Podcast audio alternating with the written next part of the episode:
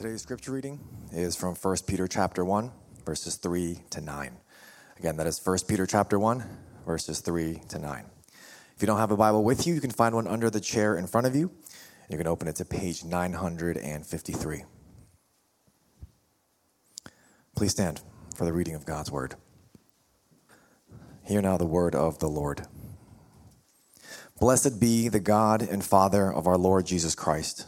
According to his great mercy, he has caused us to be born again to a living hope through the resurrection of Jesus Christ from the dead, to an inheritance that is imperishable, undefiled, and unfading, kept in heaven for you, who by God's power are being guarded through faith for a salvation ready to be revealed in the last time.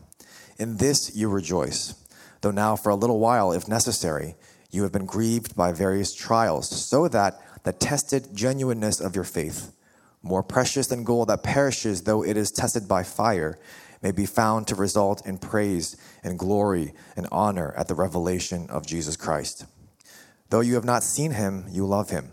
Though you do not now see him, you believe in him and rejoice with joy that is inexpressible and filled with glory, obtaining the outcome of your faith, the salvation of your souls. This is the word of the Lord.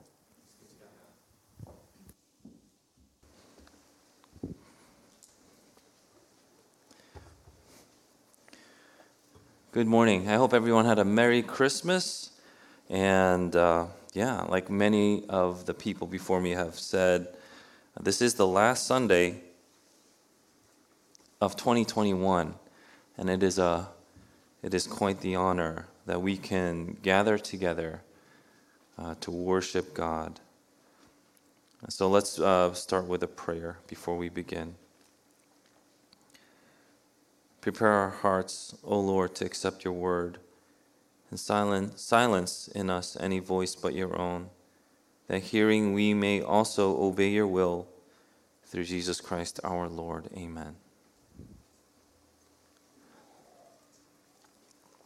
So, Peter wrote this letter to Christians, both Jew and Gentile, when they were facing many trials and persecution. The opposition that they faced were both from within and from the outside world. People didn't like Christians, and that resulted in persecution from without, and the church also faced trials of, you know, corruption and temptations from within. They lived in a world where it seemed that no matter where they turned, they were between a rock and a hard place. You couldn't be a Christian outside because of the blatant discrimination and persecution. And it was hard to be a Christian inside because you were constantly stumbling with sin, sexual immorality, idolatry, greed, and the like. So, what could you possibly say to a people that face this kind of opposition? Although I've chosen one passage in this letter, this one particular passage, the entire letter is devoted to the theme of answering these concerns. Peter encourages his readers to mature in their faith and to trust in God, meaning to increase in their obedience to God throughout their lives, especially especially when they faced trials and or suffering. Suffering shouldn't decrease their obedience, it should increase it. 1 Peter chapter 4 verse 19 encapsulates the heart of the text when he writes, "Therefore let those who suffer according to God's will entrust their souls to a faithful creator while doing good." And after the introduction of this letter, Peter knowing that he is writing to a church that is facing many trials, suffering through many difficult persecutions, starts off this way. He starts off by praising God. You know, every Saturday throughout the last 16 months, we went over a psalm before we entered into a time of prayer. And one thing you would have noticed is that even when facing the darkest of times, the psalmist would frequently start with praise. they would start with rejoicing in the Lord. And here Peter starts by blessing God. Just as in, just as in the Psalms, like 113, where the psalmist would bless the name of the Lord, here Peter blesses the name of the Lord like in the Old Testament formula, but with a name never revealed before in the Old Testament. And that is the Father of our Lord Jesus Christ. And this revelation is the revelation of a new covenant, a new testament. And Peter encourages his readers to start with praise to God because in this new covenant, according to his great mercy, he has caused us to be born again. This new birth is new birth into new life. Once hopelessly caught in despair, now given new life. On this, Wayne Grudem would write No foreknowledge of the fact that we would believe, no foreseeing of any desirableness or merit on our part is mentioned here or anywhere else in Scripture when indicating God's ultimate reason for our salvation. It is simply according to His great mercy that He gave us new life. And so, understanding this, Peter says, Praise God, rejoice with me, because we have been born again to a living hope. And this hope isn't just wishful thinking, but it's assured by the resurrection of Jesus Christ from the dead. That means this hope is looking forward, eager and yet confident of the life to come. And this is a living hope. It is an ever growing hope. With every passing day and with every passing year, it means that this hope grows stronger. And this is a good measure of our maturity, is it not? To what degree do you have this intense and eager expectation of the life to come? How do you hold on to this hope in contrast with other things in this life? What do you hold on to with a tight grip? And what do you hold on to with an open palm? I'm afraid that many times those who would call themselves Christian do the opposite of what the scriptures would dictate. That means they are either very immature as a Christian or they are not a Christian at all. Either way, it is a very dangerous position to be in because you are either deluded or naive but we tend to hold on to the temporal. And it could be anything from sexual sins, but also money, family. And for the past two years, it could be health, to be disease free. And we have put these things now, unfortunately, in a moral binary. And for some reason, we have come to a place where if you get this Omicron Prime, leader of the Decepticons, you're supposed to feel ashamed. What has led to what has led us to this point of irrationality? And we can leave that thought for another time. But as a Christian, you should feel ashamed, not if you get Omicron plus, but if the first thing that you thought of when someone else got sick was your own welfare and not the sick brother or sister, then you should feel ashamed. And that response is always coming back to me, but my relative is immunocompromised. And yes, so is mine, but they're not sick. But my brother is, my sister is.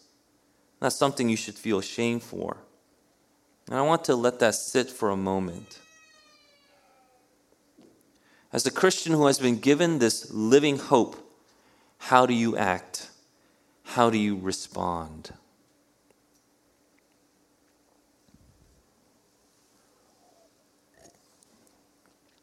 In August of 1527, the bubonic plague, also named Black Death, it struck Wittenberg in Germany. While many fled in fear of their lives, it was Martin Luther and his wife, Katharina, who was actually pregnant at the time, that remained in the city to treat the infected. Many people called for him to flee Wittenberg with his family, but he chose to stay. And this is what he wrote in response Yes, this is Martin Luther writing, yes, no one should dare leave his neighbor unless there are others who will take care of the sick in their stead and nurse them. In such cases, we must respect the word of Christ. I was sick and you did not visit me. According to this passage, we are bound to each other in such a way that no one may forsake the other in his distress, but is obliged to assist and help him as if as he himself would like to be helped. And Martin Luther wasn't negligent with his health. He didn't throw caution to the wind. He practiced what we would call today social distancing, and he, he avoided going to places unnecessarily. Okay? But he declared this I shall fumigate, help purify the air, administer medicine, and take it. He would wisely counsel his readers to utilize medicine and intelligence. He would say to guard and to take good care of the body so that we can live in good health. But he would add this very, very important caveat.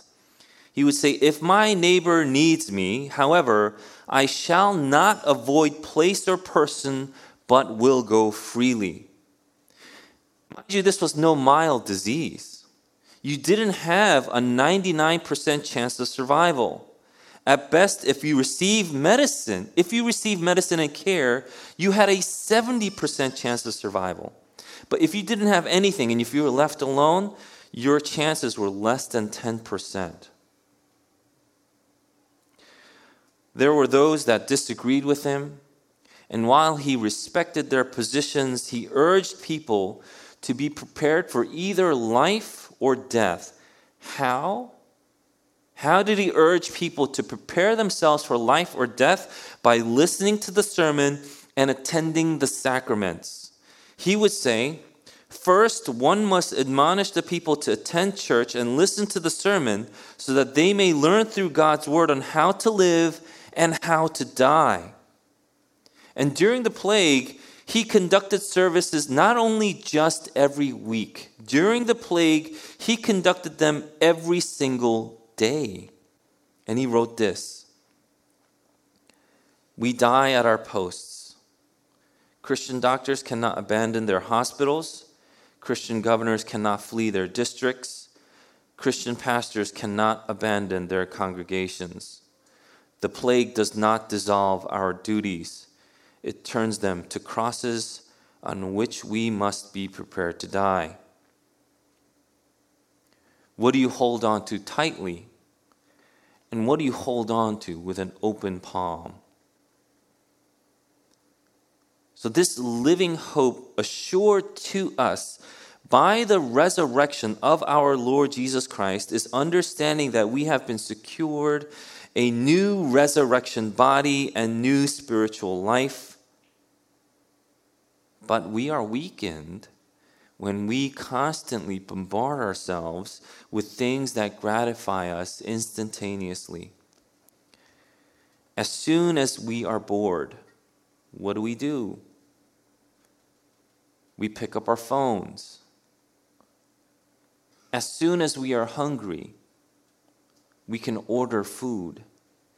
As soon as we are tired, we can lie down on our perfectly temperature set mattress and climate controlled bedroom, which, by the way, is 45% humidity. But what this microwave culture has brought us is this false notion that these things are necessary and that we are owed these things right away. However, these things are not only not necessary, they will not last. We are easily aggravated when our phones don't open up fast enough, when we stay hungry for more than five minutes, and when our pillow just doesn't have the right amount of fluff. And that makes us fighting over getting that exact thing. We toil and strive for these things, but these things do not last. The Christian does not look for his or her best life now. The Christian understands that this will be, in fact, his or her worst life. Because if you are living your best life now, guess what? You won't be living in the life to come. However, the Christian is promised his or her best life in the life to come. In verse 4, to an inheritance that is imperishable, undefiled, and unfading. You know, God's people in the Old Testament were promised an inheritance in the land of Canaan. But the earthly land of Canaan was to point to the eternal city of God. That is the inheritance for God's people. The object of their living hope is this inheritance, and it is imperishable, undefiled, and unfading. And first, imperishable. That means it is not subject to decay. It will not perish with the passing of time. All earthly possessions will ultimately decay and be destroyed. This is why even the newest phone or vehicular transport or house will not and cannot provide lasting satisfaction.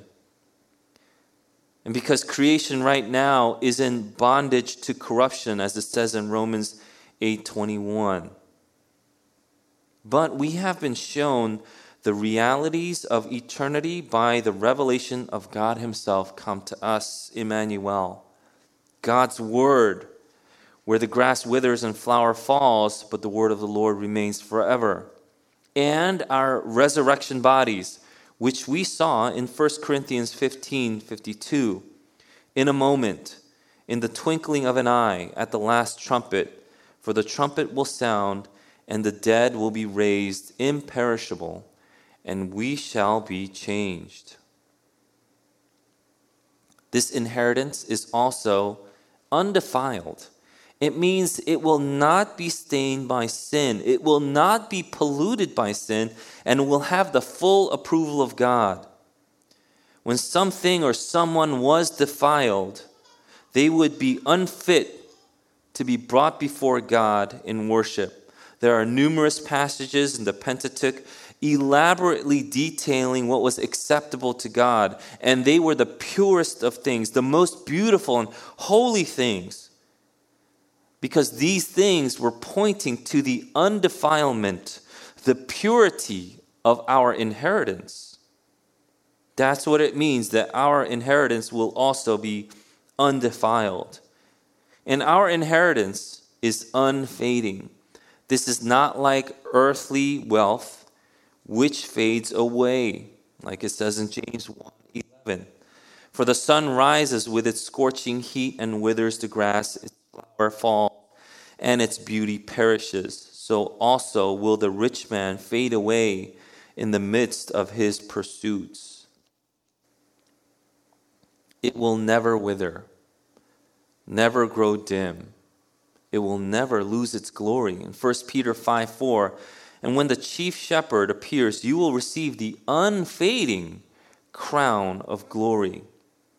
And this inheritance has been kept in heaven for you. You know, the verb form for kept is the perfect passive participle.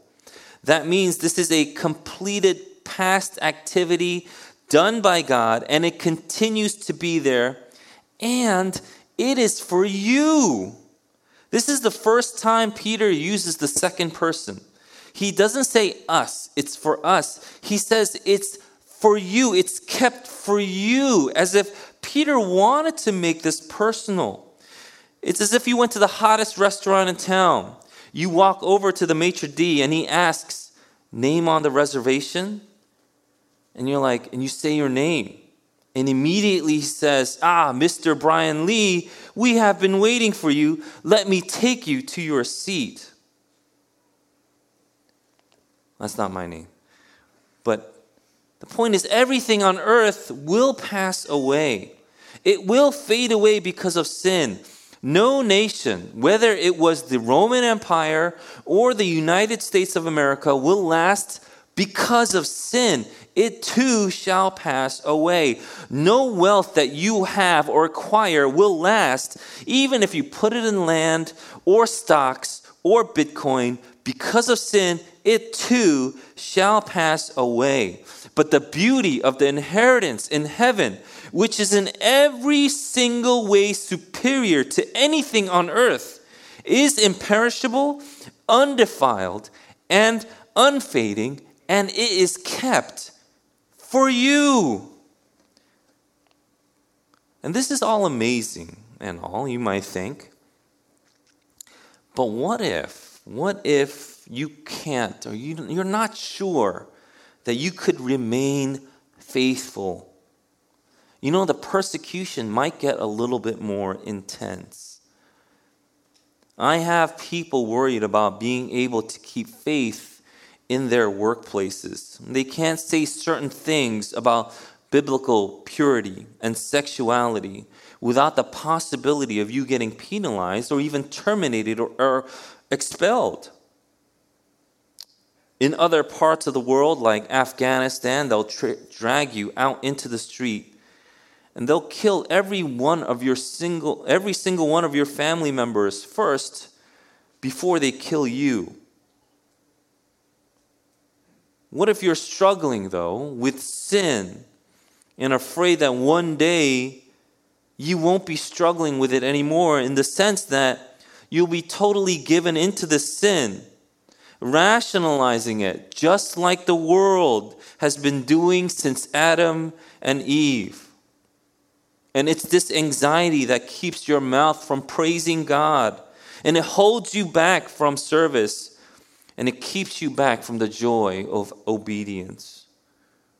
And the more intense the trial or persecution, what if you get more anxious?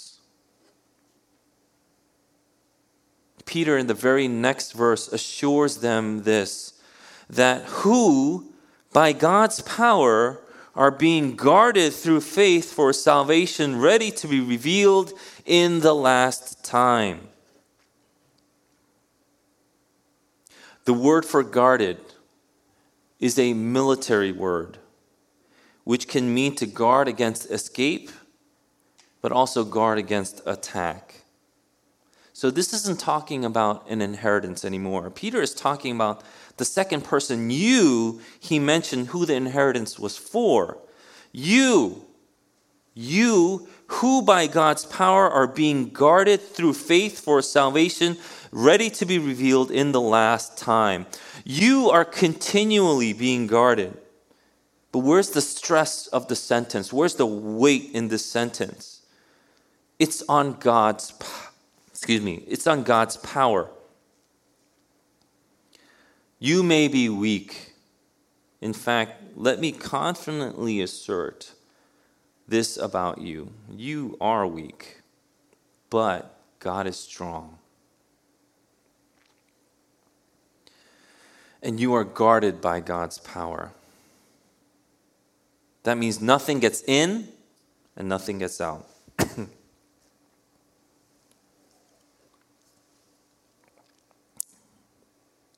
That means He is the one that will protect you and He is the one that will sustain you. He's going to protect you and sustain you. And the way God's power works is through faith. And this is what Peter is trying to get us to understand. Our faith, hope, trust must be put in God. So if you flip it around, how do you know that God's power is working within you? Your faith will endure. Again, this military term of guard means you are personally protected by God. In Romans 8:33 Paul writes, "Who shall bring a charge against God's elect? It is God who justifies." And that is why nothing will be able to separate you from the love of Christ in Christ, love of God in Christ Jesus our Lord. In Philippians 1:6 it says, "And I am sure of this, that he who began a good work in you will bring it to completion at the day of Jesus Christ. So, will we fall away? Stop believing? No, because you are protected by the power of God through faith. This is the faith that was given to us when we first believed. It's not a different kind of faith, it's that very faith. In Ephesians chapter 2 verse 8 to 10 it says, "For by grace you have been saved through faith." And this is not your own doing. It is the gift of God, not a result of works, so that no one may boast. For we are his workmanship, created in Christ Jesus for good works which God prepared beforehand that we should walk in them. He keeps us through faith, the very same faith we were given when we first believed. That's what faith is. And that's the difference we must understand. In Psalm 73 26, it says, My flesh and my heart may fail, but God is the strength of my heart and my portion forever. The Bible is teaching us that faith is about the object and not the subject. My faith is in God, and that's why it will not fail. That's the character of faith. God guards us through our personal faith, our trust in God, which is in turn powered by God. So when you are facing anxiety about anything, anything at all, recognize that that anxiety is really a force that is trying to turn your face away from God and then unto yourself. As if you were the one that had that power. As if you were the ultimate object of your faith. As if you were the one guarding your place as a child of God. That's why anxiety is such a grave evil. And on the Sermon on the Mount, Jesus would teach this. I'm going to read the whole thing because I think we need to learn, listen to every single word here. And it's relevant to us right now on December 26, 2021. Therefore, I tell you, do not be anxious about your life, what you will eat or what you will drink, nor about your body, what you will put on. Is not life more than food and the body more than clothing? Look at the birds in the air. They neither sow nor reap nor gather into barns, and yet your heavenly Father feeds them. Are you not of more value than they? And which of you, by being anxious, can add a single hour to his span of life? And why are you anxious about clothing? Consider the lilies of the field, how they grow. They neither toil nor, spin. Yet I tell you, even Solomon in all his glory was not arrayed like one of these. But if God so clothes the grass of the field, which today is alive and tomorrow is thrown into the oven, will he not much more clothe you, O, li- o you of little faith? Therefore, do not be anxious saying, What shall we eat? Or what shall we drink? Or what shall we wear? For the Gentiles seek after all these things, and your heavenly Father knows that you need them all. But seek first the kingdom of God and his righteousness, and all these things will be added to you. Therefore, do not be anxious about tomorrow for tomorrow will be anxious for itself. Sufficient for the day is its own trouble. As you're listening to this teaching by Jesus, as Jesus was teaching his disciples not to be anxious, where was the focus? You will notice then that the more anxious you get, your focus is turned away from God and put on yourself that's why when you're anxious, you can't worship. Maybe you're here physically, but your mind is elsewhere. And Jesus said what he said because he knows our tendencies. Fear and anxiety is nothing new to the human. We want so badly to secure our future. We teach it to our kids from a young age. Make sure you get the good grades that you need so that you could get into the good school that you need to get into, so that you could get a good job, so that you could get a good like career, house, family. And if, if you don't get A's in third grade, you're going to lose all of that. And why do you think like kids are anxious today? And fear and anxiety is nothing new because we all want to secure so badly our future. And we do it through our savings, insurance, community, and so on. But we cannot completely avoid the dangers, the potential dangers of terrorism, of disease, rising crime rates, natural disasters. And that's what leads us into this current culture of anxiety. Fear that causes anxiety is nothing new. I mean, I even have a weird phobia that I can't control. When I ride a Ferris wheel, I hold on to the rails. My wife thinks it's hilarious, but Jesus knows my anxieties, right? And I lift it up to him. But even though Jesus knew that we would have fears and anxieties, he tells his disciples not to be anxious. And this is not speaking out against planning for the future or taking precautions, but the problem comes when we place our confidence in our own machinations, our own schemes and plans. We are anxious because we trust in our own abilities only to recognize then we actually have no real power over the things that we need to or we want to. We have no real power over our future, over our families, and over our salvation.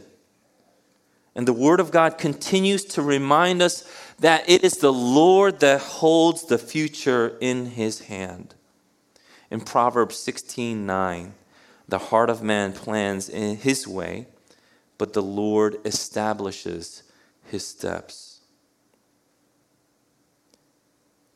Faith is putting our trust in God.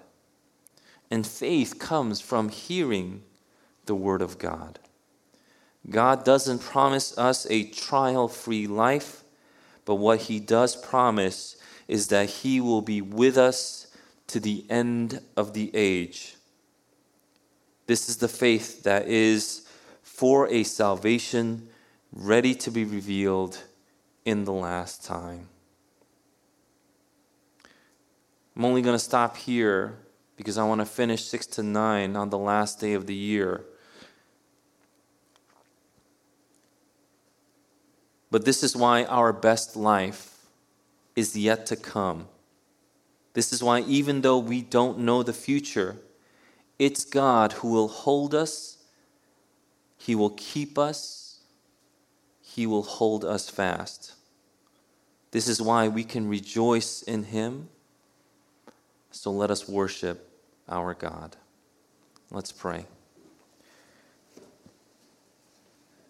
God, we thank you that you have protected us and you have been with us and you have strengthened your people in these trying times all over the world. Lord, you listened and you heard our prayers and cries, and you answered them. God, we ask that we wouldn't be a people of anxiety, but we would be a people of faith, trusting in your leading, trusting that where you lead us by your holy word, we will follow with all faith and assurance given to us by your Son, Jesus Christ. Oh God, be with your people. Strengthen us. Lead us. Let's take this time to pray. I know this is the last Sunday of the year, but perhaps we can take a time of reflection of how our hearts have been concerning all the things that perhaps we are bombarded by money, disease, career relationships, family, whatever it is. And just as the Word of God exhorts us, let's lift it up to God. And the times where we didn't and we focused on ourselves and our anxiety grew, let's take this time to repent and turn away from looking at ourselves and do as God commands and obey Him by turning our face to Him.